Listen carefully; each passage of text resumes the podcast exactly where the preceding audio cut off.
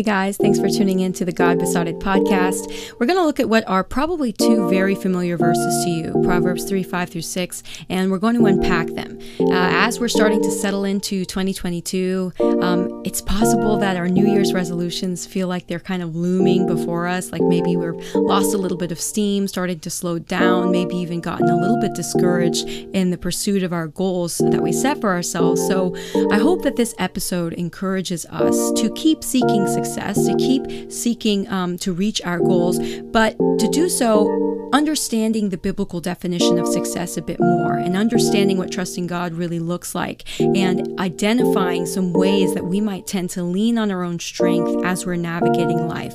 Hopefully, uh, we're going to be directed to God's love and God's wisdom and His power and His trustworthiness as we look at these verses. And hopefully, they help us consider how we can be truly successful. How can we live the good life? And how can we find true satisfaction through knowing God and being known by Him. I think it's going to be a good time, so stick around and let's just get right into it. In 2017, Harvard released the results of a 75 year study that they did. And in that study, they tracked the physical and emotional well being of over 600 people. And the results of the study were interesting because they indicated that the secret to leading a happy and healthy life is essentially having quality relationships. One article put it this way it said, The biggest predictor of your happiness and fulfillment overall in life is basically love. Specifically, the study demonstrates that having someone to rely on helps your nervous system relax, helps your brain stay healthier for longer, and reduces both emotional as well as physical pain. The good life is built with good relationships. The reason that a study like this um, is significant, it's because most of us are after what they call the good life. We want to be happy, fulfilled, wealthy, respected, healthy. We all want to live long and prosper. And wisdom literature in the Bible, which the book of Proverbs is a part of, it tells us generally how to achieve this good life, or it gives us the secret of success. And it's not exactly what Harvard thinks it is. The reality is that living the good life, being happy and healthy, ultimately does stem from a quality relationship, but it's not a human to human relationship. It's a love relationship between God and man. God, who loved us first and loved us so much that he sent his son to die for us to bring us near to him. So the verses we're going to hone in on today are Proverbs 3, 5, and 6. They're probably familiar. They say, Trust in the Lord with all your heart and do not lean on your own understanding. In all your ways acknowledge him, and he will make your paths straight. These two verses are part of a larger section of a father's teaching to his son that's meant to show us the path to success, the way to live the good life and be happy, healthy, and fulfilled. So we'll read the whole section uh, in Proverbs 3 1 through 12 to get a sense of the context before we hone in on uh, verses 5 and 6. So Proverbs 3 verses 1 through 12 says, My son, do not forget my teaching, but let your heart keep my commandments. For length of days and years of life and peace they will add to you. Do not let kindness and truth leave you. Bind them around your neck. Write them on the tablet of your heart, so you will find favor and good repute in the sight of God and man. Trust in the Lord with all your heart, and do not lean on your own understanding. In all your ways acknowledge him, and he will make your paths straight. Do not be wise in your own eyes. Fear the Lord and turn away from evil.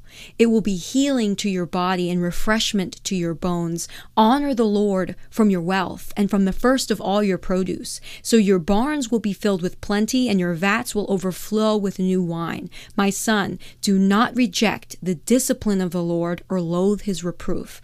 For whom the Lord loves, he reproves, even as a father corrects the son in whom he delights. If you go back and you study this passage or you have your Bible open, you may notice that the odd numbered verses all contain commands. Uh, they contain ethical commands for behavior. For example, verse 1, do not forget my teaching. Let your heart keep my commandments. Verse 3, do not let kindness and truth leave you. Verse 5, trust in the Lord. Verse 7, do not be wise in your own eyes, and so on throughout the section. The even numbered verses, so if the odd numbers show our behavior, the even numbered verses show the Lord's benefits or the res- results and the reward of right living. So, verse 2, length of of days and years of life and peace they will add to you. Verse 4, you will find favor and good repute in the sight of God and man. Verse 6, he will make your path straight. Verse 8, healing to your body, refreshment to your bones, etc. throughout the section. So we have commands for behavior and benefits, promised benefits for keeping the covenant commands. And so I want to draw the attention just briefly to the first two verses because the commands in this section are all centered on the first two verses of the section. They say, My son, do not forget my teaching, but let your heart keep my commands.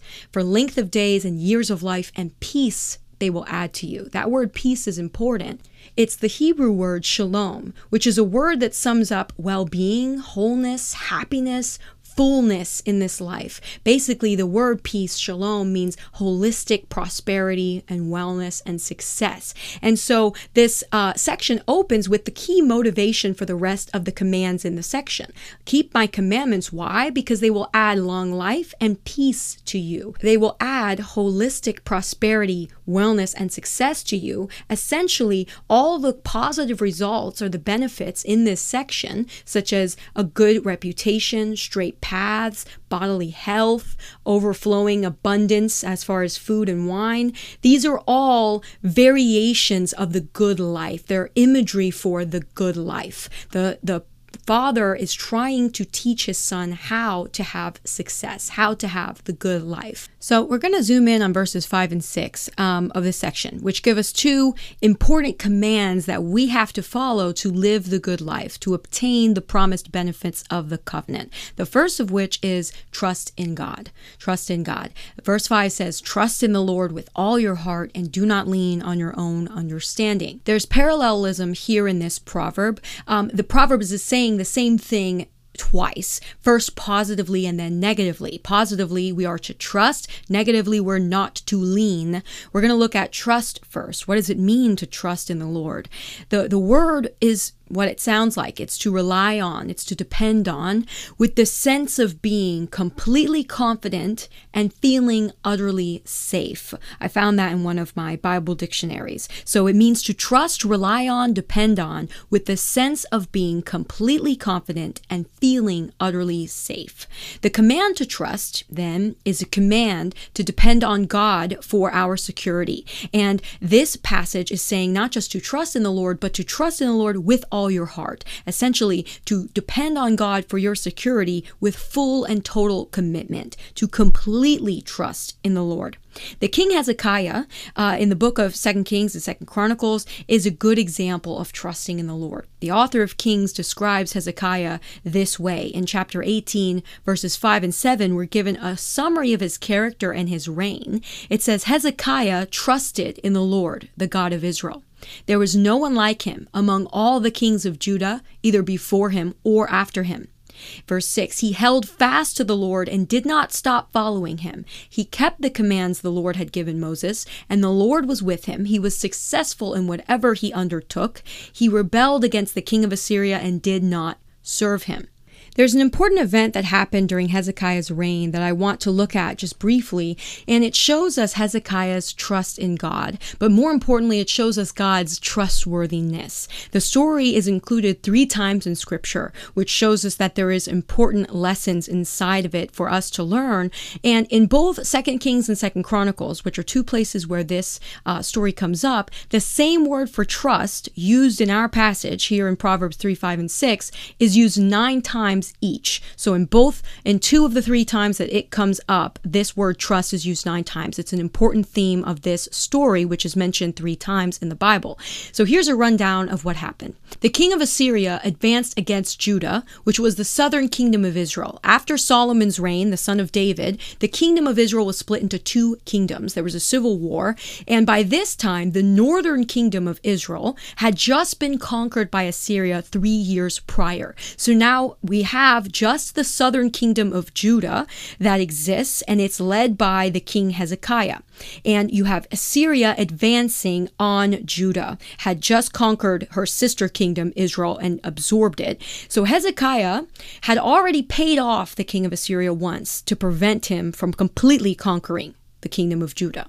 And Assyria had already captured dozens of major cities of Judah, and they just needed to take Jerusalem before all was said and done. So Assyria comes against Hezekiah again and accuses him of trusting in the wrong uh, people. First off, Hezekiah had made an alliance with Egypt, and that was a decision that shows a lack of faith. He had gone to a foreign nation for protection instead of to God. Nonetheless, in this passage, the king of Assyria, he comes up against Hezekiah and the people of Judah, and he says, among many things, to the people, he says, Do not let Hezekiah deceive you because he will not be able to deliver you from my hand. Don't let Hezekiah make you trust in the Lord, saying to you, The Lord will surely deliver us, and this city will not be given into the hand of the king of Assyria. So the king of Assyria advances and threatens to uh, destroy the kingdom of Judah and capture those who are left. And the first thing Hezekiah does in this passage, in the face of this threat, is go to the temple. He goes to the house of God and he seeks God's face through prayer. A person who trusts in the Lord with all their heart develops a pattern of prayer. This person isn't perfect. We've already mentioned that Hezekiah had formed an alliance with Egypt, which was against the will of God. He had sought protection from a foreign nation instead of from the covenant God of Israel. Nonetheless, he developed a pattern of prayer, a knee jerk reaction of prayer. Prayer comes naturally to the person who trusts in the Lord because they live with a consciousness of their neediness and God's sufficiency. Thomas Merton, who is a theologian I really like, said, Prayer is an expression of who we are. We are a living incompleteness. We are a gap, an emptiness that calls for fulfillment. The second thing we read Hezekiah did after he got this threat from the king of Assyria was to enlist the help of Isaiah, the prophet. He went to Isaiah so that he could hear a word from God. So, first he prayed, he went to the temple and he prayed, he sought God's face, but then he sought God's word through God's prophet. The equivalent for us as believers today would be to search the scriptures so that God's Spirit can speak to us through God's word. God's word, the Bible, is without error. It's complete, it's authoritative, it's God's revelation to us. And so Hezekiah sought God's face in prayer. He sought God's word through the prophet Isaiah. Then he asked Isaiah to join him in praying for help from God. Hezekiah sought godly counsel and godly people to agree with him in prayer. It is a sign of humility and a sign of trust in God when we seek godly counsel. I think sometimes we're afraid to ask for counsel, either because we don't want to be held accountable when this person finds out our situation, or we we kind of don't want to bypass seeking God first, or we're afraid that we'll circumvent what God is saying to us, or get our judgment clouded by another person's opinion. We kind of just want to um, drown everybody out and just hear God, quote unquote. But even though no godly counsel is foolproof, no person is going to give you the authoritative revealed word of God, God does use counselors to help us hear his voice. Proverbs says, In the abundance of counselors, there is victory. So a person who trusts God not only seeks God face, God's face through prayer, but he searches the scriptures and also seeks godly counsel. On the other hand, a person relying on himself, refuses to or is reluctant to ask for help, ask for advice, ask for wisdom, even from godly people. So, even though it's important to measure all the counsel we receive against God's word to ensure that it is in keeping and aligned with God's word, God nonetheless has appointed godly counsel and godly counselors as a means of hearing his voice having people in our lives who love the Lord, who walk with the Lord, who can speak truth to us is one of the ways that God gets his word and his will across to us. So for Hezekiah, he sought Isaiah, and Isaiah told him that indeed the Lord would deliver his people. But Isaiah God, through Isaiah, did not tell Hezekiah how. Hezekiah would have to continue to wait and trust. So at this point, he hears more taunts, more threats from the king of Assyria. And the thing he does, once again, this pattern of prayer, is return to the temple. And I love what it says. It says he spread out the letter before God, the letter that had the threats from the king of Assyria in it. And he sought God again in prayer. And this is what he prayed. It says, Hezekiah prayed before the Lord and said, O Lord, the God of Israel, who are enthroned above the cherubim, you are God you alone of all the kingdoms of the earth. You have made heaven and earth. Incline your ear, O Lord, and hear. Open your eyes, O Lord, and see and listen to the words of the king of Assyria, which he has sent to reproach the living God. Truly, O Lord, the kings of Assyria have devastated the nations and their lands, and have cast their gods into the fire, for they were not gods, but the work of men's hands, wood and stone. So they have destroyed them. Now, O Lord our God, I pray, deliver us from his hand, that all the kingdoms of the earth may know that you alone, O Lord, are our God. The Lord, in response to this prayer, spoke again through Isaiah, and he prophesied the destruction of Assyria, and he promised the future restoration of his people, and then he made good on his word. We read in the latter half of that chapter that God routed the army of Assyria while the people of Judah slept. 185,000 Assyrians dead in the morning, and the king of Assyria later killed. God promised the destruction of Assyria for coming against his people and for reproaching his name, and he made good on his word. And so, this is what trusting in the Lord from this passage in Proverbs 3 5 looks like. Trusting in the Lord with all your heart looks like what Hezekiah just did. Hezekiah could have, when he received these threats and taunts, once again sought protection and help from Egypt. He could have started to engage in some sorts of superstitious practices, like he could have made an offering to hope that it roused God, or bathed in rose water, or, you know, he could have started listening to worship music on his way to work, hoping that God counted it as worship and trust. Um, we do these sorts of things. We, we try to earn God's deliverance. We, we do something righteous, or we give money to church, or we, we do something good for someone to see if maybe it helps God, you know, do what we want him to do. But Hezekiah didn't do any of those sorts of things. Instead, he simply trusted God. His goal was not just deliverance, not just rescue a way out of his situation and escape from the suffering that was coming.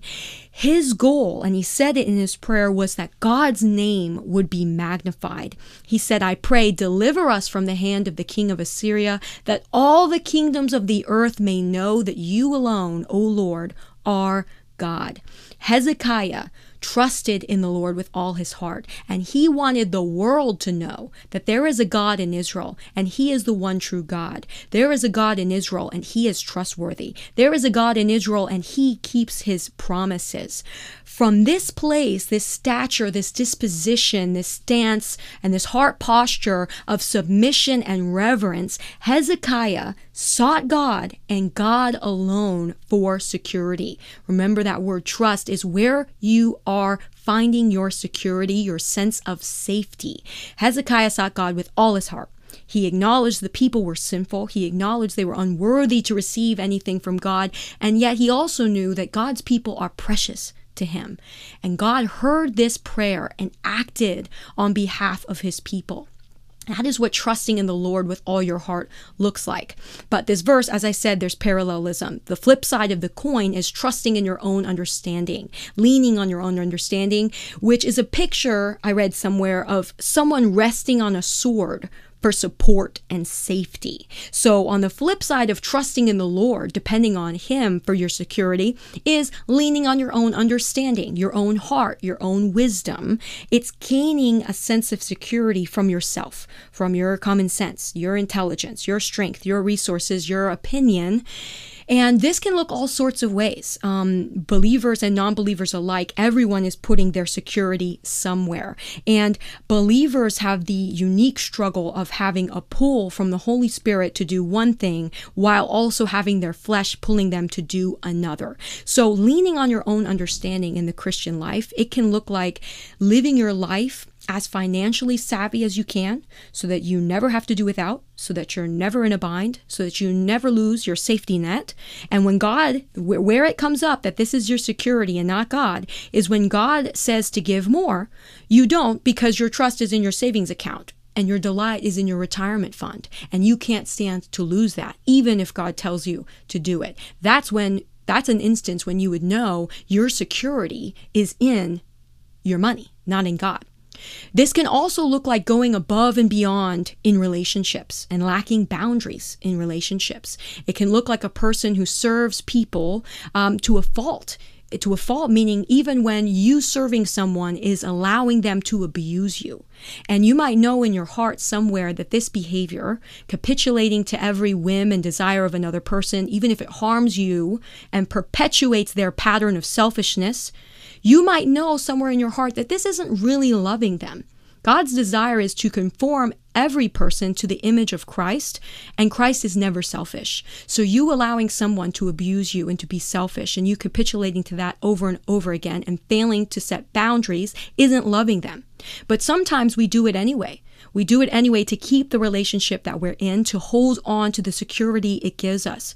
So, you would see that this is your security, not God when God says set boundaries and you don't because you're afraid to lose that person, or when God says leave the relationship and you don't because you'd be losing your best friend, you'd be losing the person you love most in the world, the person who gives you a feeling of safety and well being, and you're unwilling to follow God because even if the Holy Spirit's telling you, because uh, you get your sense of safety from that relationship, your security.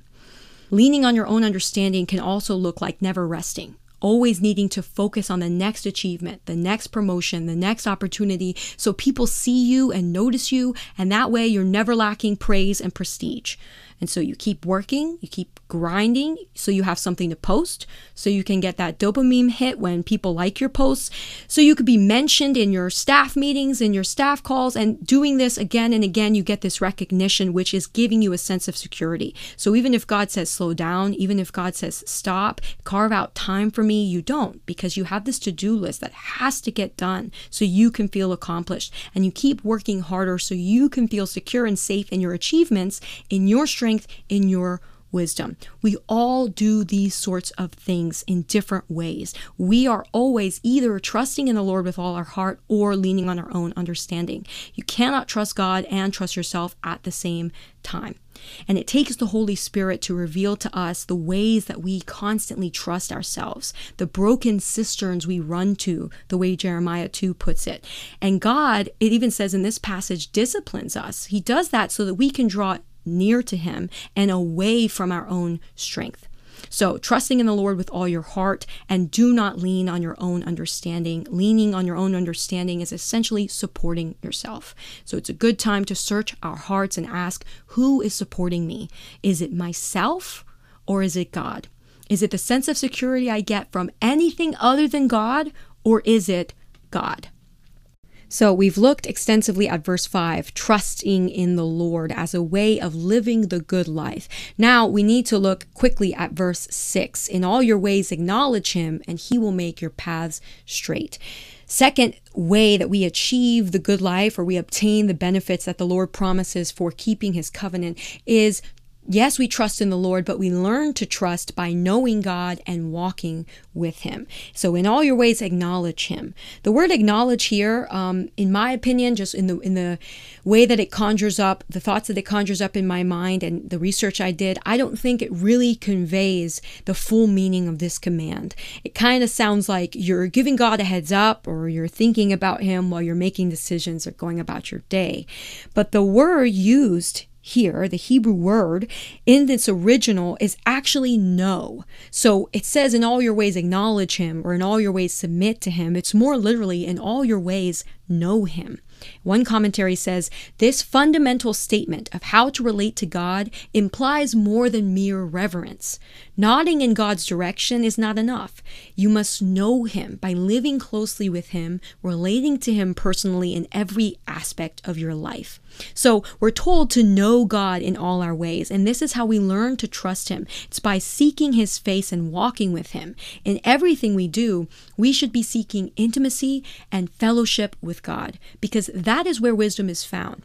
Repeatedly in the book of Proverbs, it tells us to seek wisdom, to search out wisdom, to get wisdom, acquire understanding. And it repeatedly says that the fear of the Lord is the beginning of wisdom, and the knowledge of the Holy One is understanding. True wisdom is knowing God, because that is where wisdom is found. Scripture says God stores up wisdom for the upright. He gives wisdom liberally and without reproach. In all your ways, know Him or acknowledge Him. In all your ways covers a lot of ground. And we simply do not have the wisdom or the wherewithal to live rightly and then to receive the rewards of living rightly when we do not seek God where wisdom is found, when we don't know Him in all we do by seeking His face and obeying His will. The result then of trusting in the Lord with all your heart, not yourself, by knowing Him and walking with Him is so wonderful. It says, God will make our paths straight. What does that mean? One commentary said the Hebrew word for straight denotes travel made safe by clearing and leveling the road. Israel is very hilly and rocky, so it's safe travel with a clear and level road, a smooth road. But it says making a straight path is also a form of guidance, as for example, when one creates a path for water. So when it says God will make our path straight, it means He will bless us in all we do and guide us in the way forward. These verses, Proverbs 3, 5, and 6, are more than just helpful tips for making big life decisions like who you're going to marry or what career you should pursue. And they're more than a mantra for times when you're stressed or unsure. These verses are literally a key to success, a secret to success. Living by the truth in these verses is the antidote to anxiety, the pathway to peace, the road to victory, the answer in affliction, and the secret to success. During King Hezekiah's reign, the prophet Isaiah prophesied about the unreliability of Egypt and told God's people not to seek protection from Egypt, but only from the Lord. And he prophesied also about the future destruction of Assyria, and he rebuked the people, the people of Judah, for trusting in idols. And even amidst that rebuke are constant prophecies and looking forward to a time when Israel would return to the Lord and be restored to God in every single way. So, the question if you're convicted hearing these verses and considering your own life, if we are concerned about the ways that we've trusted in ourselves and that we continue to do so, the question isn't ever if God is willing to accept you again after you've strayed, after you've sort of made a mess and relied on your own strength. That is never a question, as we saw in that example with Hezekiah. Even though the people had trusted Egypt, even though the people had made a bribe to the king of Assyria in the past, God nonetheless heard Hezekiah's prayer and delivered. So God is always willing to take us back. He is always willing to hear us when we are repentant and when we seek Him. He is waiting. And Isaiah says in Isaiah 30, in this context of Assyria and Egypt and Hezekiah, he says to the people of Judah, Therefore, the Lord longs to be gracious to you, and therefore he waits on high to have compassion on you. For the Lord is a God of justice. How blessed are all those who long for him. O people in Zion, inhabitant in Jerusalem, you will weep no longer. He will surely be gracious to you at the sound of your cry. When he hears it, he will answer you. Although the Lord has given you bread of privation and water of oppression, he, your teacher, will no longer hide himself, but your eyes will behold your teacher. Your ears will hear a word behind you. This is the way, walk in it whenever you turn to the right or to the left. Hezekiah knew, and the Proverbs teach us that the secret to success is trusting in the Lord, relying on Him at all times, and knowing Him in all we do by seeking His face and doing His will. That is how we can experience straight paths, smooth paths, a clear way forward. God will Himself guide us, He will teach us, He will bless us. We just need to trust Him. Thanks for listening to the God Besotted podcast. I hope it was encouraging. If it was, would you please rate this uh, podcast on Spotify, review it on Apple, um, share share it on social media, follow, etc., etc. And uh, we'll talk to you next week.